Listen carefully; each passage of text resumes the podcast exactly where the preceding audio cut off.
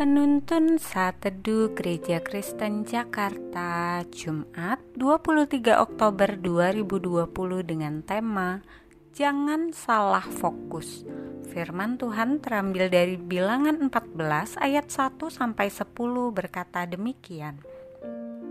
Lalu segenap umat itu mengeluarkan suara nyaring dan bangsa itu menangis pada malam itu Bersungut-sungutlah semua orang Israel kepada Musa dan Harun, dan segenap umat itu berkata kepada mereka, "Ah, sekiranya kami mati di tanah Mesir atau di padang gurun ini, mengapakah Tuhan membawa kami ke negeri ini supaya kami tewas oleh pedang dan istri serta anak-anak kami menjadi tawanan?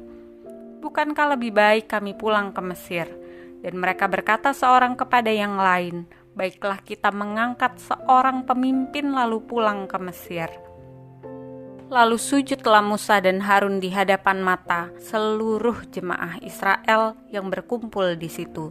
Tetapi Yosua bin Nun dan Kaleb bin Yefune yang termasuk orang-orang yang telah mengintai negeri itu mengoyakkan pakaiannya dan berkata kepada segenap umat Israel, Negeri yang kami lalui untuk diintai itu adalah luar biasa baiknya jika Tuhan berkenan kepada kita, maka Ia akan membawa kita masuk ke negeri itu dan akan memberikannya kepada kita, suatu negeri yang berlimpah-limpah susu dan madunya.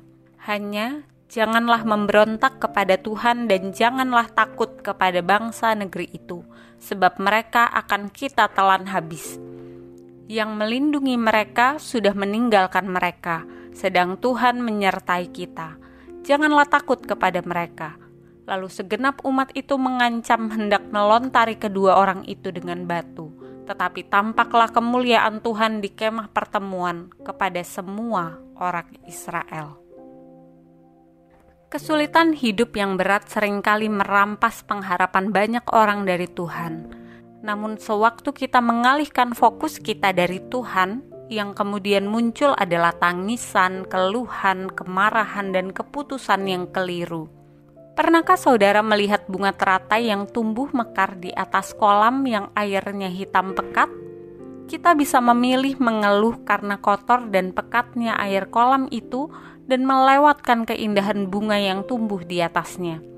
Atau kita fokus pada bunganya dan menjadi kagum karena pekatnya air kolam itu justru semakin mengontraskan keindahan bunga yang sedang mekar di atasnya.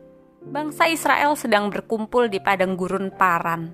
Mereka memilih untuk memusatkan perhatian pada tantangan yang besar yang menanti mereka di Kanaan. Penduduk yang kuat, kota yang berkubu, dan raksasa-raksasa yang siap menelan musuh dan melupakan pertolongan Tuhan di masa lalu serta janji penyertaan Tuhan di masa depan. Dalam pasal 14 ayat 1 sampai 3, kita menemukan respon umat Israel atas laporan ke-10 orang dari 12 orang pengintai itu. Mereka bersungut-sungut dengan suara nyaring kepada Musa dan kepada Tuhan. Ah, sekiranya kami mati di tanah Mesir atau di padang gurun ini. Mengapakah Tuhan membawa kami ke negeri ini? Namun berbeda dengan Yosua dan Kaleb, dua orang dari 12 pengintai itu mereka secara sadar memilih untuk memandang kepada Tuhan, mengingat kebaikan Tuhan dan pertolongan Tuhan di masa lalu. Itu membuat mereka percaya penuh pada janji penyertaan Tuhan dan tetap tenang di tengah kegaduhan itu. Bahkan dengan mantap mereka berkata, "Janganlah takut kepada bangsa negeri itu, sebab mereka akan kita telan habis." Yang melindungi mereka sudah meninggalkan mereka, sedang Tuhan menyertai kita. Jikalau kita menyadari kehadiran Tuhan yang aktif di tengah situasi sulit yang sedang kita alami, semua hal-hal lain di sekitar kita tidak lagi akan mengganggu perhatian kita. Kekhawatiran pergi, ketakutan lenyap, kemarahan menguap, kekecewaan sirna, kesulitan dan tantangan sebenarnya bukanlah masalah satu-satunya masalah adalah ketika kita berlari menjauh dari Tuhan di tengah kesulitan dan tantangan hidup yang menghadang, karena kita tidak lagi percaya kepada Tuhan. Melalui perenungan pada hari ini, kita bersama-sama belajar Melalui perenungan pada hari ini kita bersama-sama belajar di saat kita menjauh dari Tuhan, di saat itu juga masalah datang mendekap kita.